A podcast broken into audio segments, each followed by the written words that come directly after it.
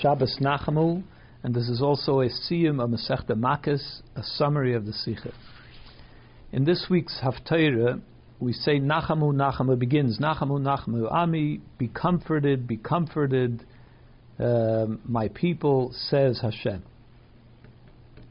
And the Medrash says that because the, they were stricken in a double measure, therefore they received comfort in a double measure as well. The question is, what exactly is a comfort in a double, me- double measure? What does that mean? So to understand that, we'll look at the end of the story that is told at the end of Masechta Makis, where it also concludes with Akiva nechamtanu, Akiva nechamtanu, Akiva, you have comforted us in a double expression twice. So there too, it's a double uh, comfort. What does it mean over there? We'll understand what it means over here as well. So the story at the end of Masechta Makis tells us that uh, Rabbi Gamliel and Rabbi Elazar ben Azariah and Rabbi Yeshua and Rabbi Kiva were once walking, traveling to Rome, and when they were 120 mile, mile uh, kilometers away, they heard already the tumult of the uh, the action, the activity that was going on in Rome. So they began to cry. Rabbi Kiva, Rabbi Kiva began to laugh. The other three began to cry. Rabbi Kiva began to laugh. So they asked him, Why are you laughing? So he said, Why are you crying? So they said, These pagans that they bow down to idols, and they sit in uh, security and in comfort, and we are the house, uh, Hashem's home, has been burnt in the fire, should we not cry? So he said to them, That's why I'm laughing, because if this is what Hashem does for those who violate His will, how much more so will He do for those who fulfill His will, the Yidden? At another time, they were once uh, going to Yerushalayim. When they uh, arrived at the Mount Scopus, where they could see Yerushalayim, they tore their garments. When they arrived at the Har HaBayis, at the Temple Mount, they saw a fox coming out of the place where the Kodesh Kadoshim, the Holy of Holies, was. So they began to cry, and Rabbi Kiva began to laugh. So he said to them, "Why are you laughing?" So he said to them, "Why are you crying?" So they said, because it said the place where, about which it says and any stranger, non Kayan, that will get close to this place shall die. And now foxes run there. Should we not cry? So he said to them, This is why I am laughing, because the Pasuk says, And I take from me two trustworthy witnesses, Uriah Hakayan and Zechariah ben Yevarchiyahu. And so the Gemara asked, so Rabbi Kiva said, What's the connection between Uriah and Zechariah? They've lived in different at different times. He lived in the first temple, the, uh, he lived in the second temple. What's the connection between them? But the pasuk is telling us that he connected the prophecy of Zechariah to the prophecy of Uriah. By Uriah, it says, "Therefore, because of you, Zion, meaning Yerushalayim, will be under plowed, uh, will become plowed under, destroyed." And in Zechariah it says there there will come a time when the elders will sit in the streets of Yerushalayim. In other words, it will be rebuilt and so on. So until the the uh, prophecy of Zechariah and of Uriah was fulfilled, I wasn't sure that the prophecy of uh, Zechariah will be fulfilled. But now that I see that the prophecy of Uriah, that the Yerushalayim was destroyed, was fulfilled, therefore I'm certain that the prophecy of Zechariah will be filled as well. So they said to him, the other three sages said to him, Akiva, you have comforted us. Akiva, you have comforted us. That's the story at the end of Masechta Makis.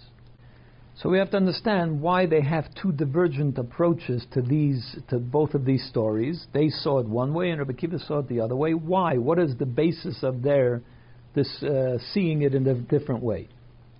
We also have to understand a number of uh, details of this story.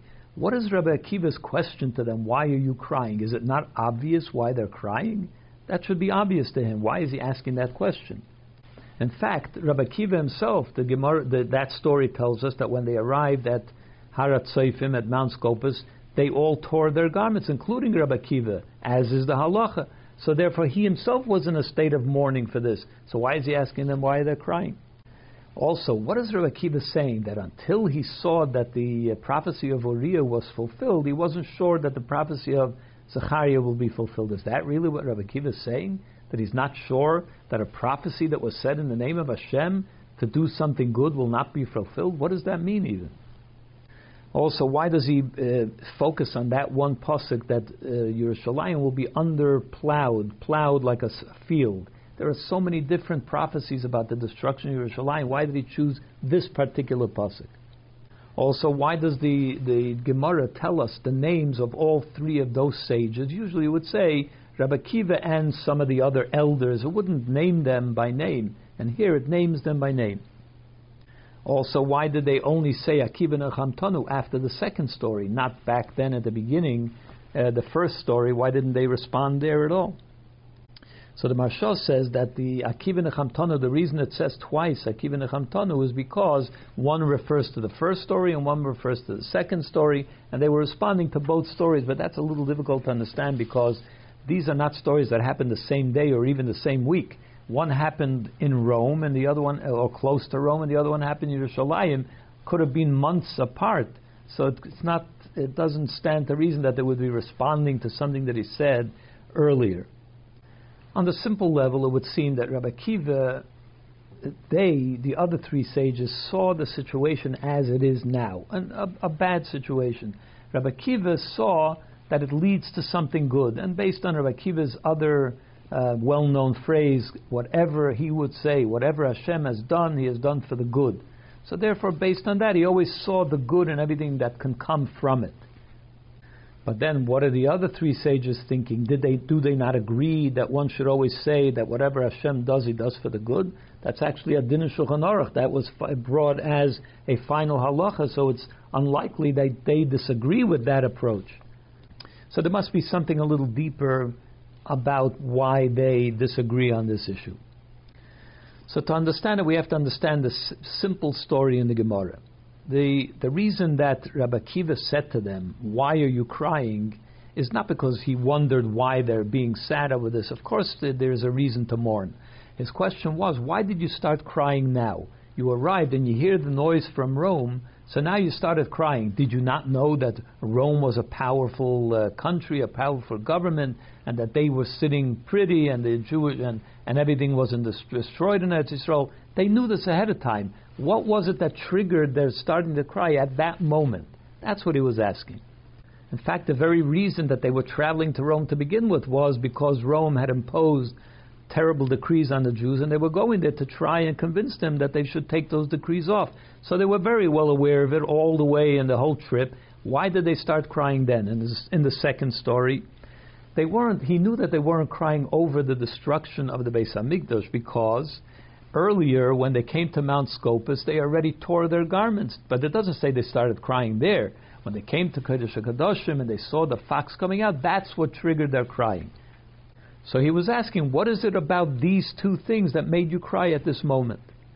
And their answer in the first story was that these pagans are sitting in comfort and security. In other words, they weren't saying that the Romans, for instance, they didn't respond. The Romans who destroyed the, the Beis Hamikdash, they're sitting in comfort. They didn't say that because that was actually for the benefit of the Jews. Because when, if Hashem decided that He wants a, a nation to destroy the Beis Hamikdash, he chose the superpower to do it because that would be less embarrassing. At least it was a superpower, a powerful army that was able to do it. If it was, it was some two-bit country, it would be more deeply embarrassing. So the fact that Rome is sitting in, in comfort and in, uh, in certainty and in, uh, in security, that wasn't bothersome to them. That was a blessing from Hashem. Their problem was that Rome, first of all, after the destruction of the Beis Hamikdash already, why does Rome have to continue to be a country of superpower? They should spiral into decline immediately because there's no need for them to be a superpower anymore. Why is the Beis Hamikdash still destroyed and they still still sit in security? That was their question. That was to them a deeper chil Hashem uh, of course, there was a chil Hashem with destruction of the Beis Hamikdash. The Jews went uh, were embarrassed. Hashem be, should be embarrassed, and so on. But such a deep chil Hashem. Why does it have to continue to be such a deep chil Hashem? That has to go on and on. In the second story, also, yes, they know that the Abishta destroyed the Beis Hamikdash, but why does the destruction have to be to such a degree that the place where it says that even the Kohen Gadol is considered a czar, is considered a stranger to that place, other than for the few minutes that he did the Avodah on Yom Kippur, if he were to step foot into it at any other time, he would be considered a czar and he would die. And here, foxes run. Why does the destruction have to uh, touch and affect even the place of the Kodesh HaKadoshim. Hashem could have destroyed the Beis Hamikdash in such a way that at least something was preserved, the holiness of the Kodesh HaKadoshim, but no, it was an absolute and utter destruction down to the holiest, holiest place. That's what bothered them. The terrible Chil Hashem that it had, that was brought about. Why did it have to go so far? So to this, Rabbi Kiva answered that you have to look at the positive side of it, which is if the descent is that far, that Hashem allows the Romans to be powerful even now, so then how much more so will it lead to the Jewish people being powerful in the future? That he will, they will be blessed even more so. The more the Romans, the more he gives the Romans, the, even more so that he will give the Yidden eventually. So the more you see the the Chil Hashem now, the more will be the Kiddush Hashem later. And in regards to the second story, he said, if you see that the destruction goes down to the very highest, to the very uh, holiest place, so then you know that the response, that the reward eventually will be also in the highest place. In other words, what he was saying is, the, the uh, prophecy of Uriah could have been done as you wanted, which is that it should be done to some degree, to some measure. It doesn't have to be done in the absolute worst way. But if that would have happened, then we don't know what the, the prophecy of Uriah would, uh, the, of Zechariah would be. When Hashem promises to reward the Yidden, would it also be in the absolute ultimate way, or would it be just a mediocre reward? When I see that the punishment was done down to the worst way possible, so I know that the prophecy of Zechariah will also be done in the best way possible. And as we see that when Hashem gives brachas, there could be levels to the brachas. For instance, in the pasuk it says that v'asafta de. One of the blessings in Kriya is you will gather in your grain, which means the average, what is normally expected. Then there is a greater bracha which was given to Yitzchak, Me'ah She'arim. He, he, his, uh, his produce was a hundred times what was normally expected. That's a much greater blessing. Even higher than that would be is a blessing that the uh, the grain would be the size of of kidneys. Each grain of wheat would be the size of a kidney. That's an unbelievable blessing. And even more than that, what will be in the time of Mashiach, that when one person is go if is uh, plowing one row, he's meeting up with a guy that is already reaping what happened the the row that he plowed earlier in, in the day. In other words, that everything grows in uh, within minutes or within hours so there are levels in the kind of produce that could come from a soda techarish, from a field which is plowed. That's why he chose that pasuk to show that there could be levels in the kind of blessing. I mean, we know that Uriah's uh, prophecy of destruction was taken to the nth degree, so we know that the blessing will also be given in the nth degree. Not that he was wondering if it would come fulfilled. The question is, would what level will Zechariah's prophecy be fulfilled on? So now that we understand what Rabbi Kiva was saying and was seeing, and what the other sages were seeing, we can explain their difference of seeing things based on halacha.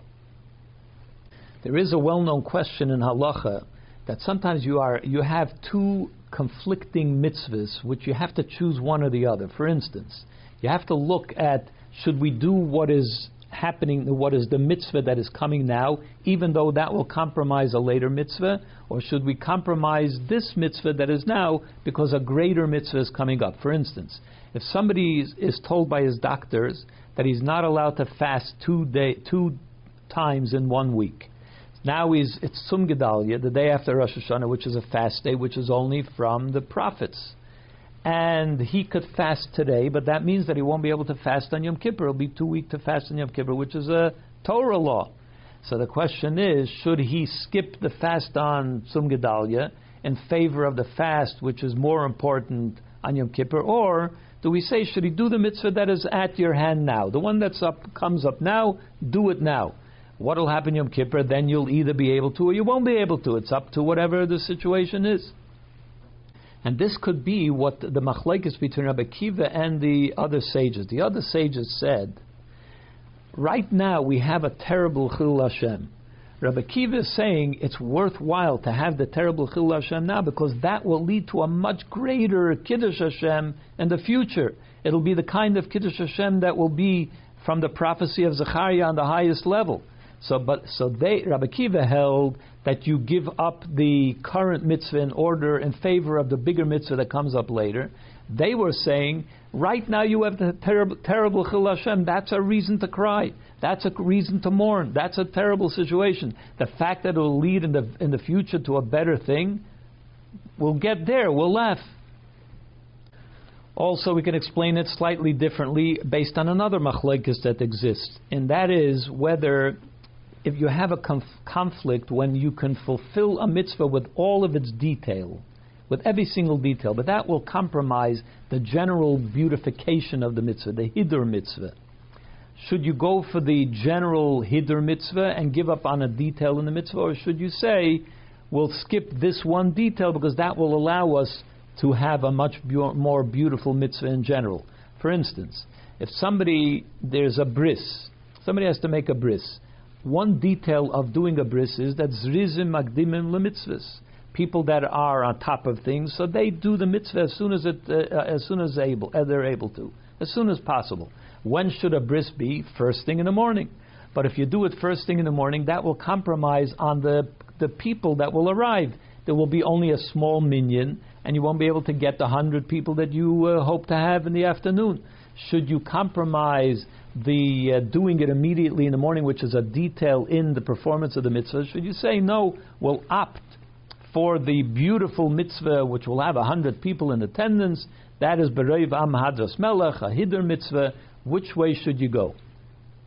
In a similar way, you could say that if somebody has a basic set of lulav and esrig, which he has with him in the morning, but he knows that somebody is arriving in the afternoon with a beautiful lulav and esrog. Should he make the bracha now because it's a mitzvah to do zizim agdim mitzvahs, or should he wait till the afternoon when he'll have a beautiful uh, lulav and esrog to do the mitzvah?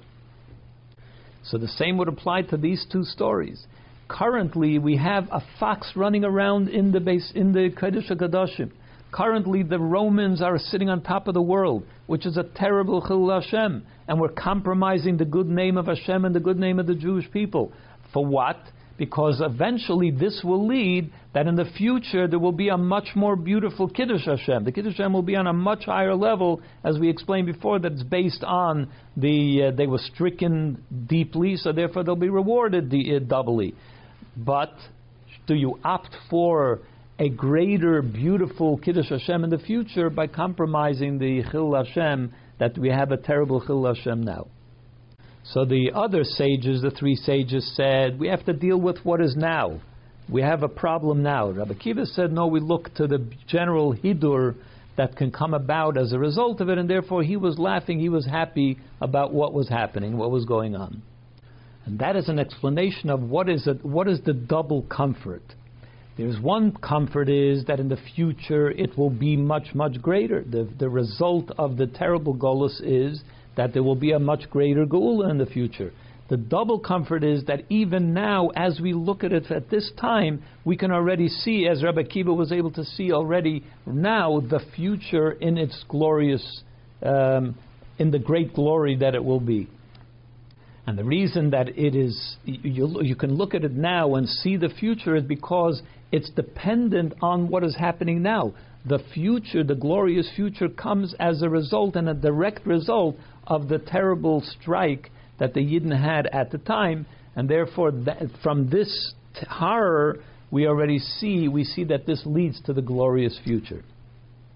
Based on this, we can also explain why the Gemara tells us the names of all the sages because the, the three sages that were there, which was Rabban Gamliel, he was the leader of the Jewish people at the time, the Nasi. He came from Shevet Yehuda.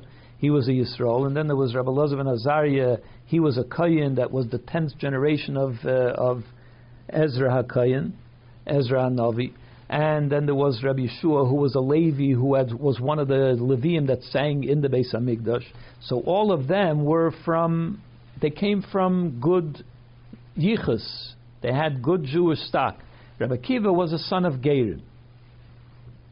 And therefore, it was Rebbe Kiva who came from that world. He was able to see and he was able to take out and understand and appreciate that from there, that's from what happens in the other side, that's how we will triumph on our side. It's uh, similar to what uh, what is said. There was an expression that you take a piece of wood to make a handle for the axe in order to chop down a tree. In other words, that the tree itself ha- is what contributes to the tra- chopping down of future trees. It's from the trees itself that you're able to chop down trees. So Rabbi Akiva, who came from that world, he was the one that was able to see clearly that everything that they have and all the glory that they have now is what will lead to their destruction, is what leads to the Jewish dominance and to the Jewish triumph in the future. Whereas the other sages, they come, come from a place of light. They come from a Jewish background, and therefore they weren't unable to appreciate this as clearly as Rebbe Kiva was. And we actually also see this idea brought out in a pasuk in the parsha itself. Till now we talked about the Haftarah, but in the parsha there's a pasuk that says "Ki soilid bonim bonim of neibanim v'neshantem ba'aretz." The word v'neshantem is the the uh, numerical value of 852. He was telling them, the Abishah was telling them that the Beis Hamikdash would only last for 852 years between the two of them. 400. Uh, sorry, that when they come to Eretz Yisrael, at the end of 852 years, they would be going to Golos, the first Golos. But in the end, what did he do? Hashem blessed them by sending them into Golos after 850 years, two years early. Why is that a blessing? That's a curse. He sent them into Golos two years early. The reason is because if he had allowed it to go to 852, then he would have had to go to what it says in the further pasuk, which is of a tevedun, because you will worship idols and you will step away from my path, therefore you will be destroyed. So Hashem didn't want to let it to go to that point, so therefore he kept, he already chased them out, he already sent the Yidden to Golos 850 years, two years early, so that it never got to the point of, of a tevedun where he would have to destroy them. So in other words, the Golos itself was the blessing. It was the blessing that Hashem sent it early in a deeper way in order to prevent anything further, in order to give them the blessing of not having a final destruction. And through our work in the time of Golus, the Rebbe concludes, we will get to Nachamu Nachamu, and from there it'll go on to Anoichi Anoichi Umenachemchem, which means that not only will the prophet say, be comforted, but Hashem himself will send comfort. He himself will deliver comfort through Bias Mashiach Tzidkenu.